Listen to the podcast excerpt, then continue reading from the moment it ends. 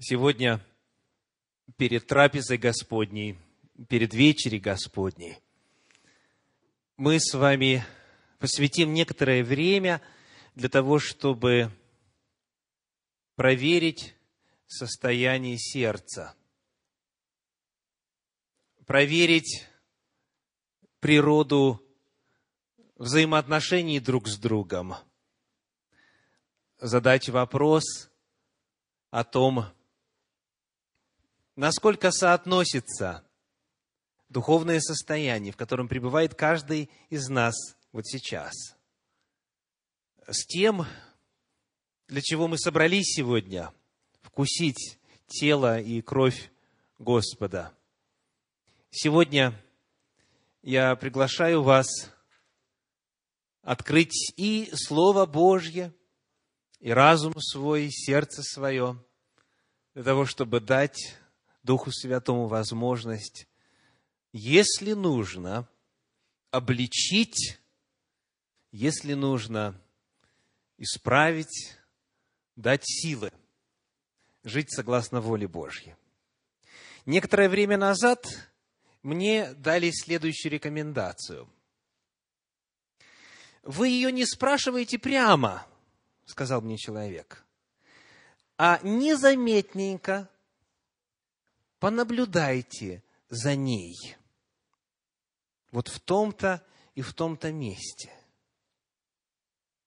Потому что если спросить прямо, то, естественно, соврет. А вам ведь нужно знать правду. Еще ранее я слышал такую фразу. Он проповедует о десятине только потому, что живет на десятину – А вот в мае 2013 года в районе Большого Сиэтла в общении четверых братьев прозвучали такие слова. Его истинные намерения увести церковь из нашей деноминации. А еще мне приходилось слышать вот такие фразы. Не верь словам. Это лишь верхушка айсберга – мотивы совершенно иные и так далее. Подобных примеров и я, и вы могли бы приводить сегодня довольно много, не правда ли? То есть, скептицизм в отношении мотивов человека.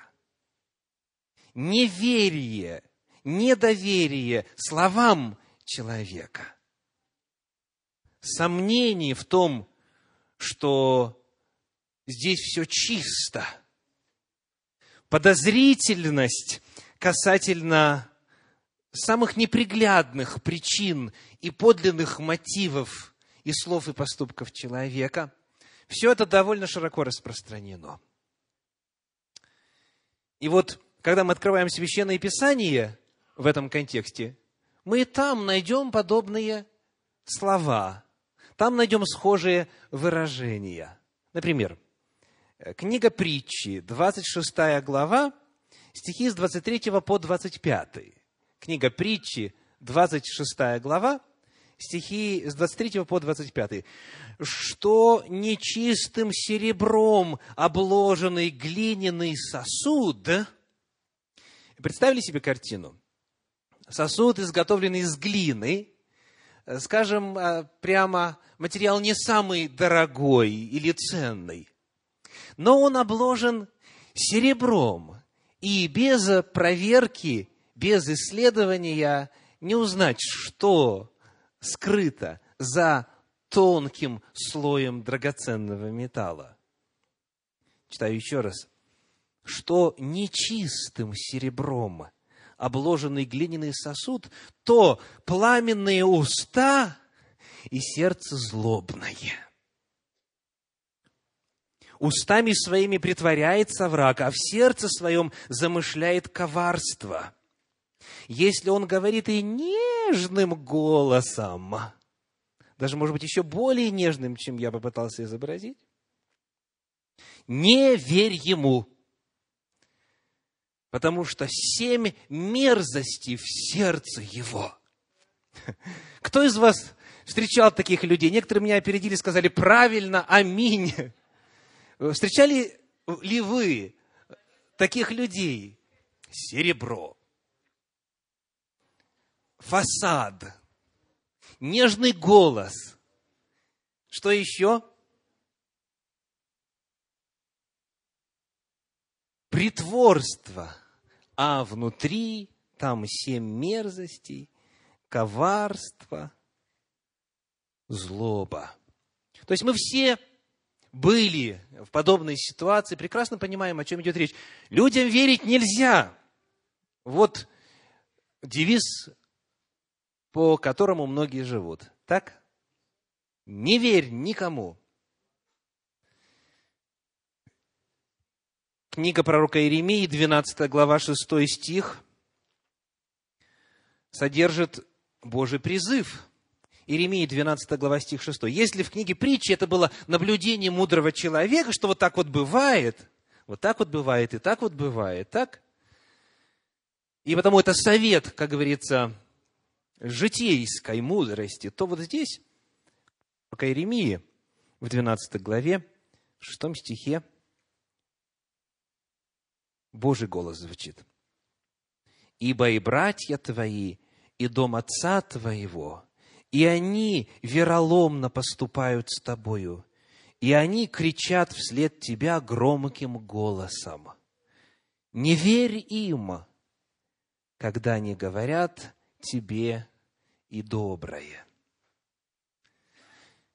Читая подобные слова Священного Писания, а это повеление, не верить когда люди добрые говорят, не верить, когда слишком хорошо выглядит, не верить, когда складно звучит. Многие говорят, да, прав Господь. Воистину, Библия – богодухновенная книга, потому что я в жизни то же самое обнаружил. И потому я превратился в скептика. Я превратился в подозрительного, в заранее подозревающего плохое человека. Итак, сегодня наша тема, тема нашей проповеди – любовь всему верит. Любовь всему верит. В первую очередь я хочу пригласить вас вспомнить императив любить. Это то, чего избежать нельзя, это то, что обойти невозможно, это то, к чему Господь призывает всех, кому Он значим, Бог. Посмотрим с вами на первое послание Иоанна, 4 главу, стихи 7 и 8. Первое послание Иоанна, 4 глава, стихи 7 и 8. «Возлюбленные, будем любить друг друга, потому что любовь от Бога. И всякий любящий рожден от Бога и знает Бога. Кто не любит, тот не познал Бога, потому что Бог есть любовь. Почему это императив? Почему это нечто, что нельзя отбросить. Почему это самоочевидная истина? Потому что текст, который мы прочитали, звучит очень и очень категорично. Еще раз. Кто не любит, тот не познал Бога. Кто не любит, тот не познал Бога, потому что Бог есть любовь. Священное Писание говорит о том, что невозможно даже и отдаленно говорить о взаимоотношениях человека с Богом, если у человека нет любви. Потому что суть природы божества, самая сердцевина того, что есть Бог и кто есть Бог, это любовь. В первом послании Коринфянам, в 13 главе, в первых четырех стихах, этот императив любви выражен очень красочно. 1 Коринфянам 13 глава, первые четыре стиха. если я говорю языками человеческими и ангельскими, а любви не имею, то я медь звенящая или кимвал звучащий. Если имею дар пророчества и знаю все тайны, и имею всякое познание и всю веру, так что могу и горы переставлять, а не имею любви, то я ничто. И если я раздам все имение мое и отдам тело мое на сожжение, а любви не имею, нет мне в том никакой пользы. У Иоанна мы читаем о том, что отсутствие любви является признаком того, что человек Бога не видел, не познал Его, не вкусил Божью любовь. Павел утверждает, что какими бы великими ни были деяния или свершения человека, если они были без любви, то все это ничто, это лишь только сотрясание воздуха. Как говорит один из современных переводов, литавр грохот. И все. Только лишь шум создается. Итак, Библия очень категорично говорит о том, что если нет любви, значит, духовный опыт еще не начался. Итак, кто из вас согласен принять из Священного Писания – от Бога вот этот вот императив, что если нет любви, значит, духовного опыта нет. Поднимите руку ввысь, пожалуйста, если вы согласны, если вы принимаете в свою жизнь вот этот вот императив, что если нет любви, то тогда ничего нет, что касается взаимоотношений с Богом. Спасибо. Иными словами, это на дороге такое препятствие, которое игнорировать нельзя, которое обойти нельзя, перепрыгнуть нельзя. Вот это должно обязательно быть решено. Должна быть любовь. Ну и, конечно, когда мы говорим с вами о любви, то это целая тема. И сегодня, естественно, у нас нет времени исследовать ее, хотя бы даже и надеясь на маленькую долю разумения. Но вот одну грань проявления любви, я думаю, нам по силам будет одолеть. Продолжая чтение 13 главы книги Первое послание апостола Павла к Коринфянам, мы прочитаем там описание любви. И вот на одном из них, на одном из свойств любви, мы сегодня остановим свое внимание. Итак, 1 Коринфянам 13 глава стихи с 4 по 8. «Любовь долготерпит, милосердствует, любовь не завидует, любовь не превозносится, не гордится, не бесчинствует, не ищет своего, не раздражается, не мыслит зла, не радуется неправде, а сорадуется истине, все покрывает, всему верит, всего надеется, все переносит. Любовь никогда не перестает. И вот одно из свойств любви, о котором мы будем говорить сегодня, выражено так. Любовь всему верит. Это и есть название нашей проповеди. Напоминаю, любовь всему верит. Речь идет о взаимоотношениях людей друг с другом. Контекст вот здесь 13 главы первого послания апостола Павла к Коринфянам именно плоскость горизонтальных отношений. Человек с человеком, человек с ближним своим. Почему любовь всему верит? И как этого достичь. Вот об этом наш сегодняшний разговор. Скажите, а что можно предложить в качестве альтернативы? Если не верить, то что тогда можно предложить взамен?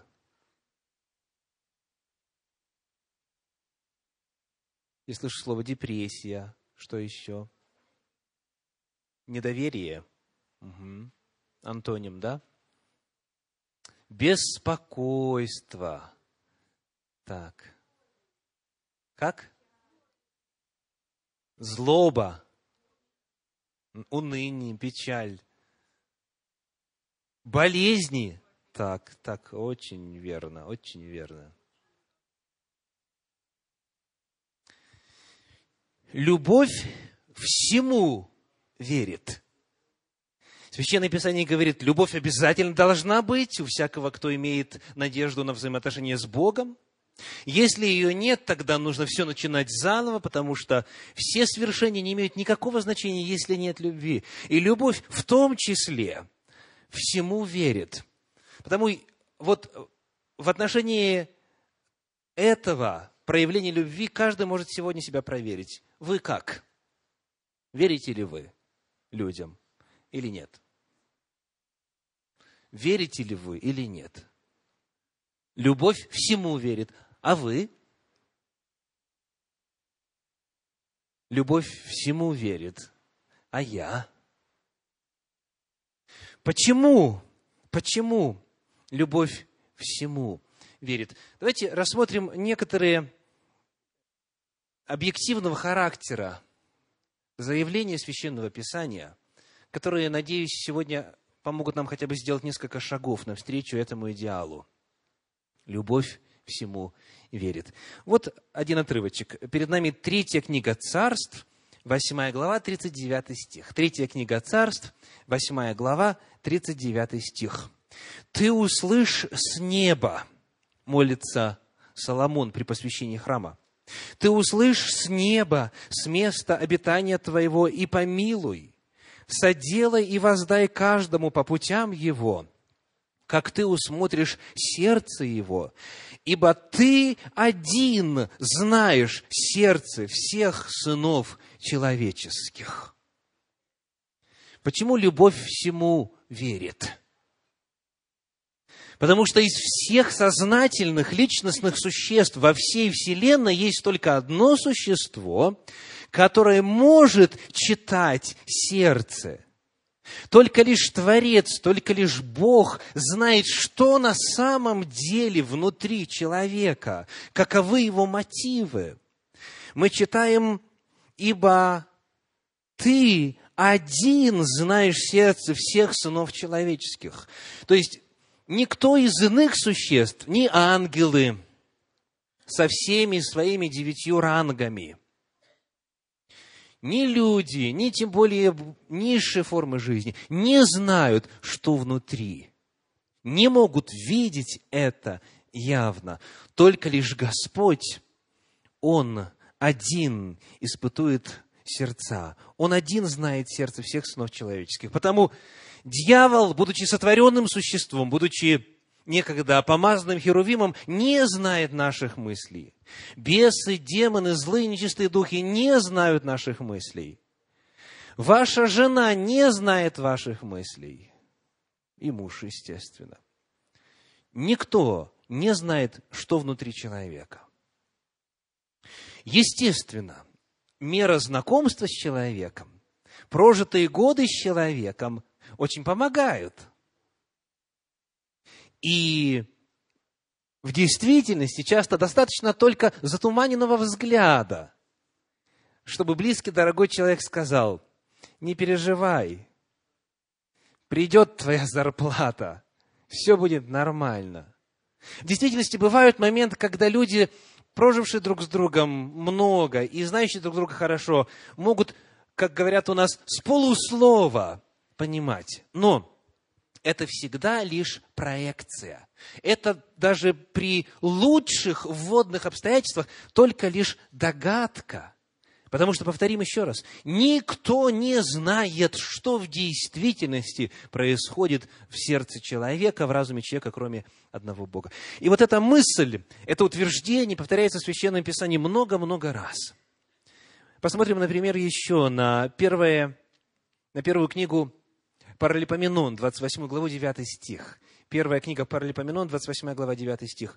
«И ты, Соломон, сын мой, знай Бога Отца твоего и служи Ему от всего сердца и от всей души, ибо Господь испытует все сердца и знает все движения мыслей.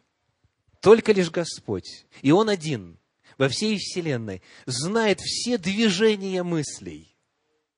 Он знает, кто из вас сейчас думает, как же эта проповедь касается меня, и он знает, что у некоторых мысль сейчас убежала в переулок, который с проповедью ничего общего не имеет. Он тупиковый, и вам придется из него назад возвращаться на главную дорогу. Бог это знает.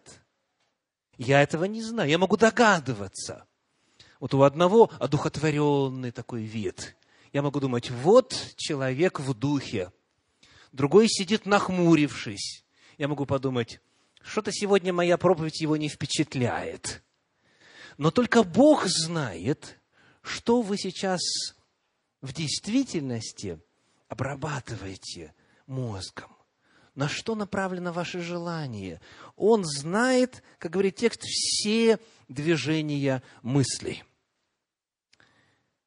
И даже если вы прожили друг с другом, муж и жена, 50 или 60 или более лет, и вам кажется, что вы знаете друг друга, ну, как говорят у нас на Руси, как облупленных, вы ошибаетесь.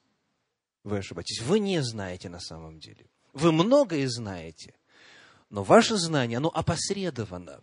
Вы можете по мимике, по интонации, по жестам, по словам, по контексту, вы можете делать проекцию, вы можете догадываться. Но знать только один Бог знает, только Он один, потому что для Него разум наш, душа наша, внутренний мир наш, как открытая книга. Только Бог знает. Только Бог знает. В первом послании апостола Павла Коринфянам, во второй главе, в одиннадцатом стихе об этом сказано так. 1 Коринфянам 2.11. «Ибо кто из человеков знает, что в человеке, кроме духа человеческого, живущего в нем? Так и Божьего никто не знает, кроме духа Божия». Как называется первая часть этого стиха с точки зрения литературоведения. Что это такое? Какой прием здесь литературно используется? Еще раз читаем. «Ибо кто из человеков знает, что в человеке, кроме духа человеческого, живущего в нем?» Это риторический вопрос. И ответ на него какой? Всегда однозначный, всегда категорический. И в данном случае какой? Кто из человеков знает? Никто не знает. Никто не знает. В первом послании к Коринфянам, 4 глава, стихи с 3 по 5. 1 Коринфянам, 4 глава, с 3 по 5. Прежде чем мы начнем читать этот отрывочек, я думаю, что каждый из вас уже должен был порадоваться вот тому факту, что только лишь Бог знает движение мысли. Почему? Потому что мы в безопасности, да? Мы в безопасности. То есть мы можем думать о чем угодно, никто точно не знает, ни дьявол, ни бесы, ни люди вокруг. Только один Бог. То есть мы в безопасности. Но вы знаете, что у этой Божьей истины есть и обратная сторона. Если никто не знает из людей, что у нас в сердце, то это что означает, скажите, пожалуйста? в отношении наших взаимоотношений с людьми? Ну, давайте читать. 1 Коринфянам, 4 глава, стихи с 3 по 5. Апостол Павел говорит, для меня очень мало значит, как судите обо мне вы, или как судят другие люди. Я и сам не сужу о себе. Вот это удивительно. Ибо хотя я ничего не знаю за собой, то есть в смысле вины, но тем не оправдываюсь. Судья же мне Господь. Посему, посему, не судите никак прежде времени, пока не придет Господь, который и осветит скрытое во мраке, и обнаружит сердечные намерения, и тогда каждому будет похвала от Бога. Господь приглашает нас оставить пока оценку намерений другого человека на время. Он говорит, немножечко подождите. И сколько ждать? Пока не придет Иисус Христос. То есть мы все знаем, что все уже свидетельствует о близости Его пришествия, то есть терпеть уже немного осталось. Совсем немного. Он говорит, не судите никак, прежде времени, пока не придет Господь, не осветит сокрытое во мраке, не обнаружит сердечное намерение, и тогда каждому будет похвала от Бога. То есть перед нами описание определенных практических выводов на базе того, что мы с вами узнали из предыдущих отрывочков. Итак, почему любовь верит? Почему любовь всему верит? Потому что у нее, у нашей любви, нет иных вариантов. У нас нет инструментов, благодаря которым мы могли бы залезть в мозг нашего собеседника и узнать, что там у него творится. У нас нет с вами непосредственного, беспрепятственного, прямого доступа в лабораторию мысли в человеческом мозге. И потому у нас есть только один вариант. Какой? Верить. Верить. Посудите сами. Если нельзя никого осуждать в плане намерений, пока не придет Господь, потому что только Он знает мысли наши, то тогда у нас нет инструментов, которые мы могли бы использовать, чтобы точно знать, о чем мыслит человек. А раз это так, то скажите тогда, на каком основании мы можем не верить? Любовь всему верит. И вот теперь несколько заповедей на эту тему. Книга Исход, 22 глава, стихи 10 и 11. Исход, 22 глава, 10 и 11. «Если кто отдаст ближнему своему осла или вала, или овцу, или какой другой скот на сбережение, а он умрет, или будет поврежден, или уведен, так что никто сего не увидит – Вот сейчас сделаем паузу. С вами такое бывало? Отдали своего осла? Или кто тут у нас еще? Или вала? Или овцу? Или какой другой скот? Или 34 э, лошадиных силы? Или 105? Или, может быть, у кого 330? Или отдали вещь какую-то, например, вот пилу, э, прямо пилящую, настольную, а вам вернули ее сломанную, так? Или же одолжили что-нибудь еще, то есть доброе дело сделали. Вариантов здесь может быть очень-очень много. И вот человек говорит, ты знаешь, не знаю, что случилось, не видел, не знал, вечером было нормально, а утром проснулся, а уже не работает. Так? Что в таких ситуациях делать? Это сейчас будет говорить Господь в своем святом законе. Что в таких ситуациях делать? Читаем 11 стих.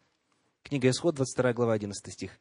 Сказано, «Клятва пред Господом да будет между обоими в том, что взявший не простер руки своей на собственность ближнего своего.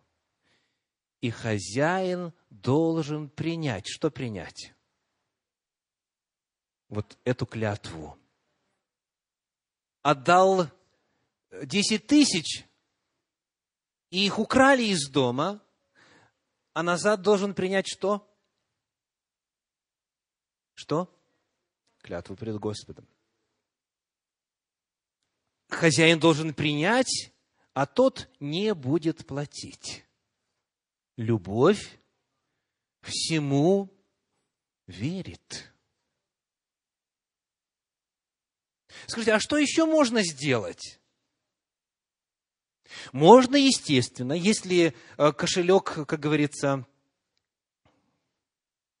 как у нас говорят, не помещаются деньги в кошельке, да? Есть фраза такая. Есть понятие толстосумы, да, вот кошелек здесь был бы в три раза больше. А, если есть, наймите частного детектора, пусть он последит, телефончики попрослушивает, ну, заручившись соответствующей, как говорится, бумагой от а, известной службы, да, NSA. Вот. Пусть соберет все факты и так далее, и так далее, и тогда вы сможете его привлечь в суд. Допустим ли такой вариант? Господь говорит, если кто-то отдаст ближнему что-либо, и произойдет несчастный случай, и человек пред Господом скажет, я не брал, что должно произойти после этих слов?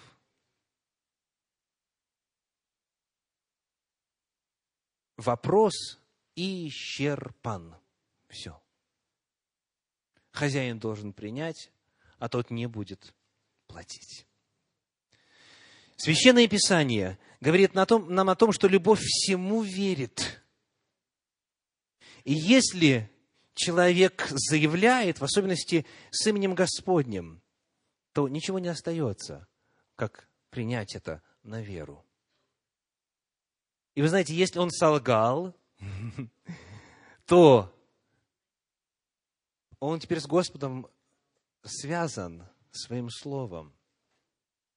А сказано, мерзость пред Господом, уста лживые. Мерзость пред Господом. Потому Господь обязательно свое мнение выскажет по этому поводу, продемонстрирует, покажет.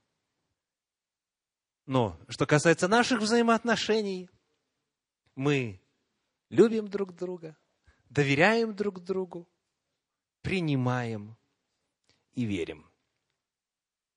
Первое послание Тимофею, 6 глава, стихи 3 и 4. 1 Тимофею 6 глава, 3-4.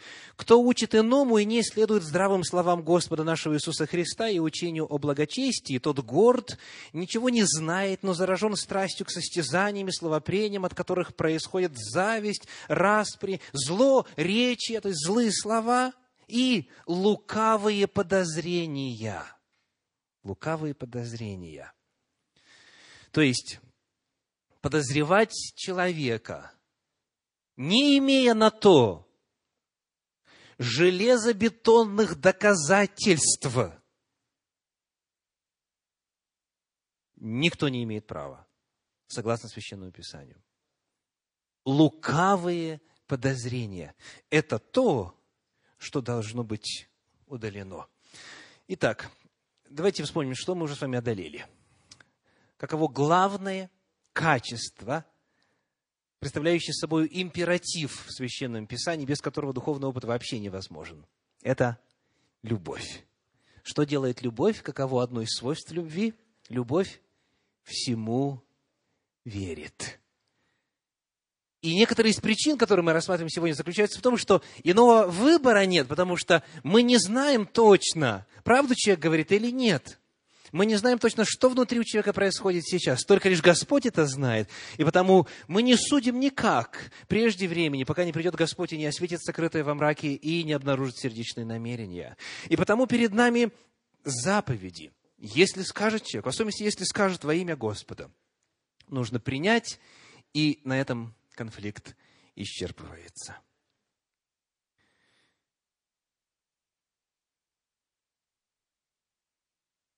Чтобы нам чуть-чуть легче было эту высокую планку хотя бы интеллектуально принять, давайте вспомним, что нам написал мудрец в седьмой главе книги Екклесиаст, в стихах с 20 по 22.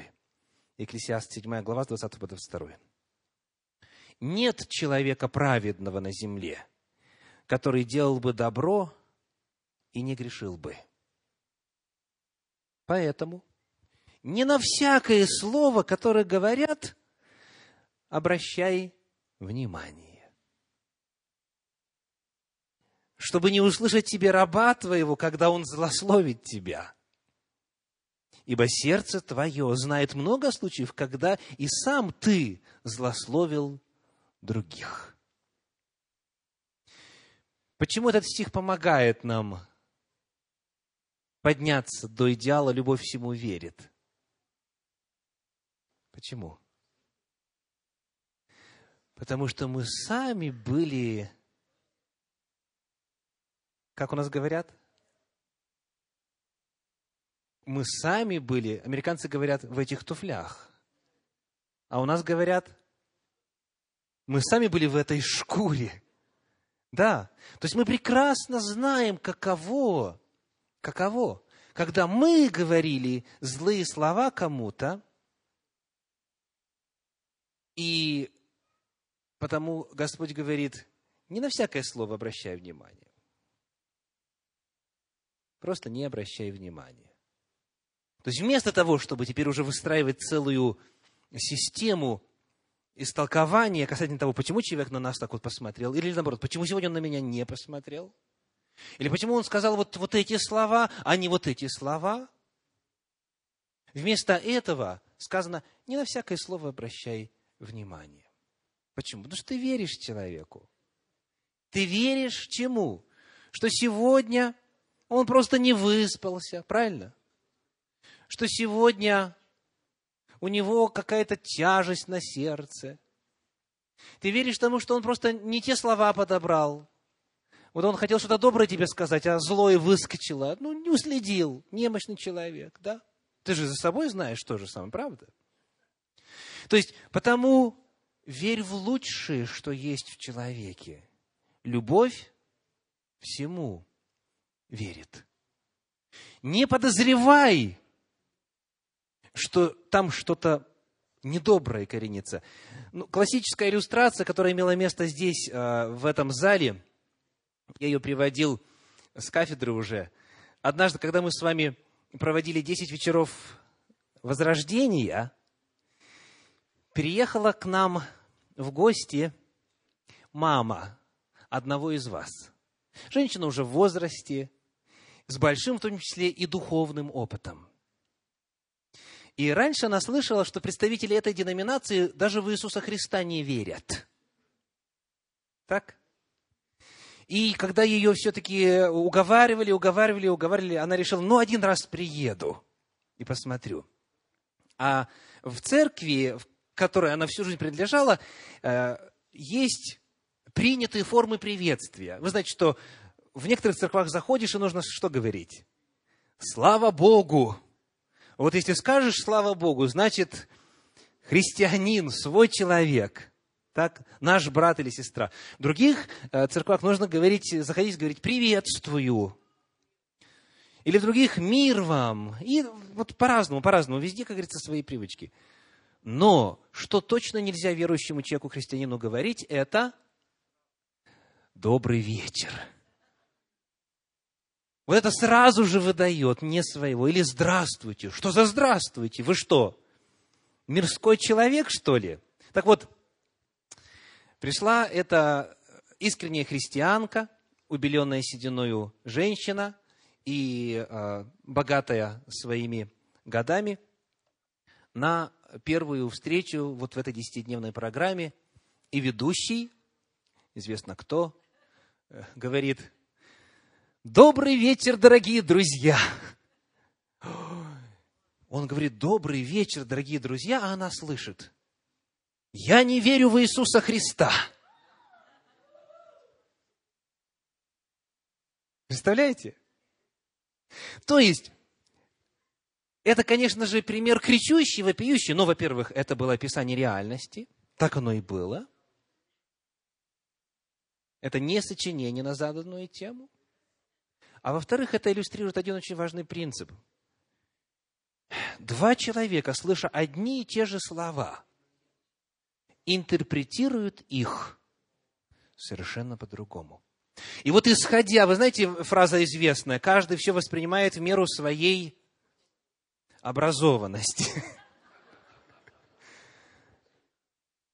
Каждый воспринимает все в меру своей культуры, ну, испорченности тоже в том числе.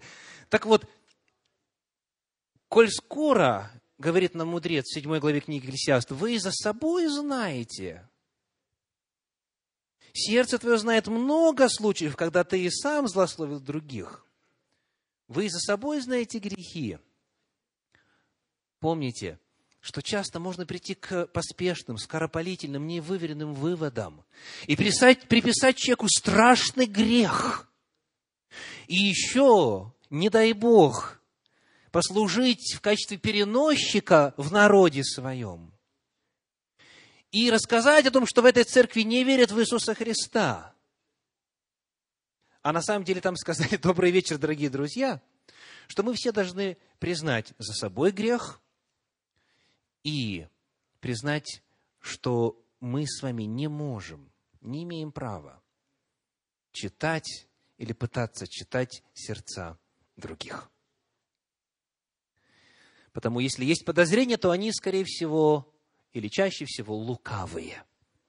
Если есть факты, есть факты. А если фактов нет, а подозрения, то они лукавые подозрения. Ну и теперь вот э, в завершении ряд иллюстраций из Священного Писания. Книга Иова, Первая глава, стихи 6 по 11. Иова, первая глава, 6 по 11. «И был день, когда пришли сыны Божьи предстать пред Господа. Между ними пришел и сатана. И сказал Господь сатане, откуда ты пришел? И отвечал сатана Господу и сказал, я ходил по земле и обошел ее. И сказал Господь сатане, обратил ли ты внимание твое на раба моего Иова? Ибо нет такого, как он на земле, человек непорочный, справедливый, богобоязненный и удаляющийся от зла. И отвечал сатана Господу и сказал, разве даром богобоязнь несчастен Иов? Не ты ли кругом оградил его, и дом его, и все, что у него? Дело рук его ты благословил, и стада его распространяются по земле. Но простри руку твою и коснись всего, что у него. Благословит ли он тебя? Что означает фраза «разве даром богобоязнен Иов»? Скажите, что сатана здесь говорит? На что он атаку делает? На мотивацию. На мотивацию. Вот почему Иов на самом деле служит тебе, Господь, потому что ты его благословляешь. И вот этот вот одиннадцатый стих, «Но простри руку твою и коснись всего, что у него, благословит ли он тебя», он фактически подается в подлиннике не в форме вопроса, а в форме утверждения, что очень хорошо отражено в современном переводе Российского библейского общества, где сказано, «Но стоит тебе протянуть руку и тронуть его имущество, ручаюсь, он скажет в лицо тебе хулу». Представляете? Ручаюсь, он скажет в лицо тебе хулу. То есть, когда кто-то подходит и начинает кому-то говорить, в любом контексте, четыре ли человека собралось, или два, или десять, или неважно сколько, начинает говорить, а вы знаете, что на самом деле-то она вот и вот и вот из-за чего это делает? Скажите, чьими инструментами начинает пользоваться такой человек? сатанинскими инструментами. Он повторяет то, что делал сатана в случае с Иовом. Ручаюсь, гарантирую, что будет вот так-то и так-то. То есть, еще ничего нет, никаких фактов невозможно представить. То есть, Иов богобоязнен, удаляется от зла, то есть, по жизни его, по словам его, ничего невозможно ему вменить в качестве вины. Но он Дьявол говорит, а я знаю, что у него в сердце. Всякий раз, дорогие, когда кто-то из вас говорит подобное, вы начинаете действовать методами дьявола. Только Господь знает, почему Иов ему служит. Только Господь знает, что внутри у человека. Ни у кого из нас нет этих данных. Никто из нас не имеет права ставить диагноз о мотивации человека. Книга Псалтирь, 63 глава. Прочитаем ее целиком. Там описывается как раз-таки вот эта беда, о которой мы говорим сегодня. Книга Псалтирь, 63 глава, стихи с 1 по 11. Начальнику хора, псалом Давида, «Услышь, Боже, голос мой в молитве моей, сохрани жизнь мою от страха врага». Укрой меня от замысла коварных, от мятежа злодеев, которые изострили язык свой, как меч, напрягли лук свой, язвительное слово, чтобы в тайне стрелять в непорочного. Они внезапно стреляют в него и не боятся. Они утвердились в злом намерении, совещались скрыть сеть, говорили, кто их увидит? И вот что они делают, седьмой стих. Изыскивают неправду, делают расследование за расследованием, даже до внутренней жизни человека и до глубины сердца. Кто это делает? Как они названы? Как? Злодеи, коварные, язвительные. Вот что они делают. Делают, они изыскивают неправду. То есть они заранее подразумевают, что там что-то неладно. Они не верят. Изыскивают неправду, делают расследование за расследованием, даже до внутренней жизни человека и до глубины сердца. Но проблема-то в чем? Они не могут, они не властны и не в состоянии в действительности туда проникнуть. Потому что они делают? Они строят догадки, они строят проекции. И вот теперь э, участь таковых. Если кто-то из вас в этом качестве себя уже проявил, слушайте, дорогие, очень внимательно. Слушайте. Но поразит их Бог. Но поразит их Бог стрелою, внезапно будут они уязвлены. Языком своим они поразят самих себя. Все видящие их удалятся от них и убоятся все человеки, и возвестят дело Божье, и уразумеют, что это его дело, а праведник возвеселится о Господе и будет уповать на Него, и похвалятся все правые сердцем. Аллилуйя! У нас обетование здесь с вами о том, что Господь за этим всем следит. Кто бы и как бы ни совещался, как бы ни пытался представить или исказить, или придумать, или нафантазировать, Господь знает, мысли сынов человеческих. Еще один пример. Первая книга Царств, 10 глава, стихи с 25 по 27. Первая Царств, 10 глава, с 25 по 27. «И изложил Самуил народу права царства, и написал в книгу, и положил пред Господом, и отпустил весь народ каждого в дом свой. Также и Саул пошел в дом свой в Гиву, и пошли с ним храбрые, которых сердце коснулся Бог, а негодные люди говорили, ему ли спасать нас? Скажите, а почему бы ему и не спасать нас? Саул, помните, каким был? Сказано, от плеч был выше всего народа, красивый, статный, сильный, мужественный и так далее. Почему бы ему не спасать? Но нет, нашлись некоторые люди, ему ли спасать нас, и презрели его, и не, подлесли, не поднесли ему даров. И вот теперь э, иллюстрация того, как бы надо реагировать в подобных ситуациях, если вот э, в отношении вас какие-то лукавые подозрения есть. Что делать? То же, что писал Екклесиаст. Но он как бы не замечал того. Вы знаете, у всех нас есть выбор. Если нам вдруг вот э, сказали или донесли, или нам сделалось известно, что кто-то подозревает нас вот в каких-то э, злых намерениях и так далее, можно теперь начать войну с этим человеком. И делать то, что заповедь Господня прямо запрещает. Книга Леви, 19 глава, говорит, не враждуй на брата твоего где? В сердце своем. А большинство именно так и делают. Начинают соревнования, начинают спарринг, начинают борьбу с этим человеком внутри. Ага, вот он или она так сказала, а я бы вот так вот сказала. А если он ответит это, то я, как говорится, ход снизу и так далее. И вот идет вот эта вражда, и человек погружается в страшное состояние, которое высасывает силы, которое иссушает кости, которое отнимает время, которое лишает человека энергии.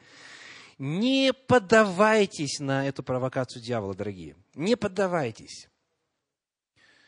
Что бы человек ни говорил, и что бы он ни имел в виду, какими бы ни были его намерения, лучше всего делать так, как поступал Саул в начале своего царства, а именно не замечать. Не на каждое слово обращай внимание, говорил Соломон. Первая книга царств, 17 глава, стихи с 28 по 30. Последний пример сегодня из Священного Писания. 1 царь, 17 глава, с 28 по 30. «И услышал Елиав, старший брат Давида, что говорил он с людьми, и рассердился Илиаф на Давида и сказал, «Зачем ты сюда пришел? И на кого оставил немногих овец тех в пустыне? Я знаю высокомерие твое и дурное сердце твое. Ты пришел посмотреть на сражение». А, вот такое говорят Давиду. Но вот из того, что вы знаете об этой ситуации, почему пришел Давид? Какие у него были мотивы? Послушание. Потому что отец сказал, возьми пищу и принеси братьям. Со стороны Давида это э, демонстрация любви и заботы о братьях своих. Но старший брат говорит, я все прекрасно вижу, я читаю на лице. Вот. И он говорит, я знаю высокомерие твое, дурное сердце, ты, пришел посмотреть на сражение. Ради этого пришел Давид? Посмотреть на сражение? Это ты, Илиав, только лишь и смотришь и убегаешь от Голиафа каждый день. Это ты только смотришь и ничего не делаешь. Нет, Давид для другого пришел. Но Давид э, предпочитает не спорить об этом. И вот что он делает. 29 стих. «И сказал Давид, что же я сделал?» Видите, в какую плоскость он переводит разговор вместо того, чтобы доказывать, что у него мотивация правильная и прочее, прочее, он задает какой вопрос? Что же я сделал? То есть он говорит, давай поговорим о фактах. И дальше фраза, не слова ли это? То есть то, что ты говоришь, вот. как у нас говорят, язык без костей, да, да, все что угодно может сказать. И дальше он еще нечто мудрое сделал, этот молодой человек и отворотился от него к другому и говорил те же слова, и отвечал ему народ по-прежнему. Итак, если следовать примеру Давида, то что можно было бы сделать, когда вас подозревают в том, в чем вы не виновны на самом деле, о чем вы даже и не помышляли? Первое сказал, сказать, что же я сделал? Давай поговорим о фактах. Второе, не слова ли это? И третье, если не помогает. Что сделать? Отвернуться, конечно. Нет абсолютно никакого смысла продолжать страдать из-за чьей-то подозрительности, мнительности и из-за чьих-то инсинуаций. Зачем? Отвернуться. Итак, сегодня наша тема какая? Любовь всему верит. Конечно, жизнь побила нас. Конечно, мы знаем, что слова не всегда искренни. Конечно, мы знаем, что люди притворяются и так далее. Но, проявляя вот эту всем присущую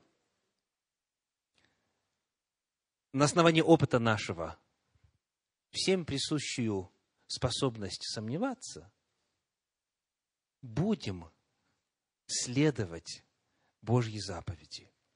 А именно, если есть факты, их обсуждать, их демонстрировать, ими заниматься. А если фактов нет, тогда любовь всему верит. Можно задавать уточняющие вопросы. Если человек сказал, ох, сегодня ты на редкость красиво выглядишь, да, допустим, так? Ты сегодня на редкость красиво выглядишь. Что можно сделать? Вот последовать примеру Давида и сказать, вы какой предмет моей одежды имеете в виду? То есть переводить разговор в сферу фактов. Но это даже еще не, не самая э, страшная ситуация. А когда человек задает вопрос, а ты сегодня кого пришла впечатлить? Видите, что это, это же намного глубже, так? И надо что сказать в ответ? С любовью. Надо задать вопрос о фактах. Да? То есть задавать уточняющие вопросы, задавать вопросы о фактах, а, это простой совет, который многие-многие проблемы э, уже сразу же обезопасит наперед. Вы, наверное, слышали рассказ о том, как однажды служитель церкви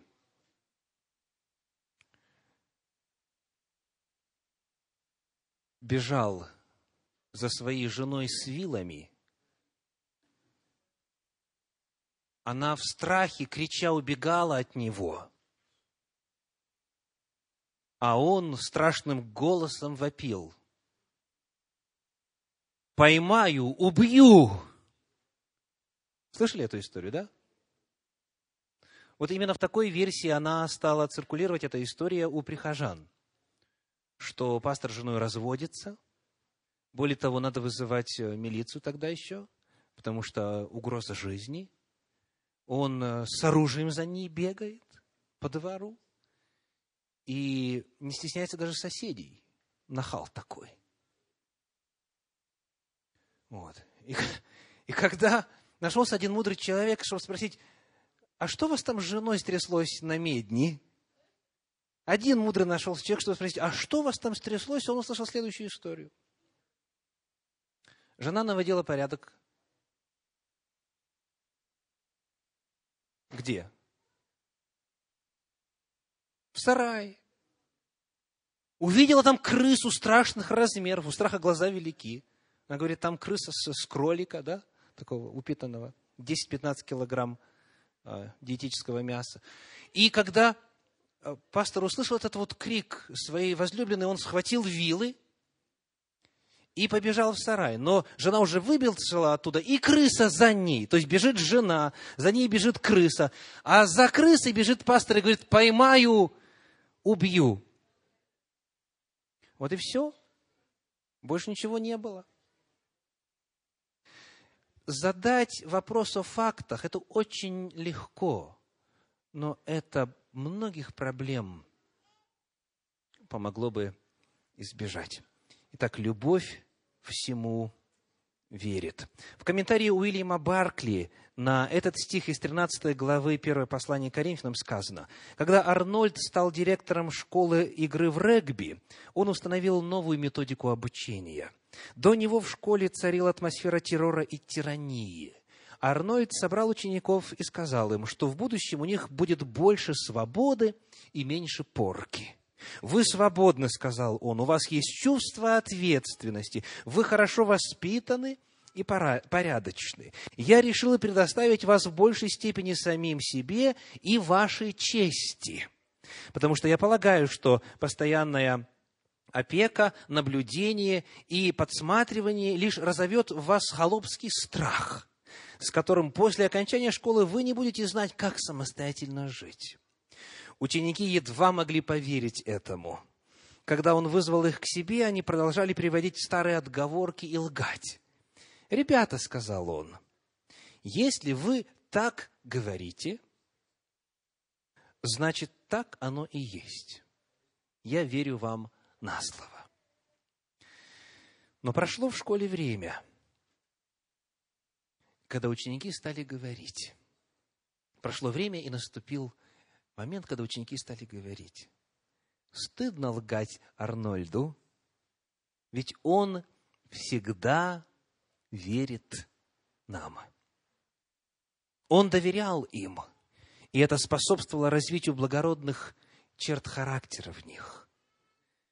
Любовь облагораживает, заканчивает Баркли, даже самого подлого человека, если она надеется на лучшее.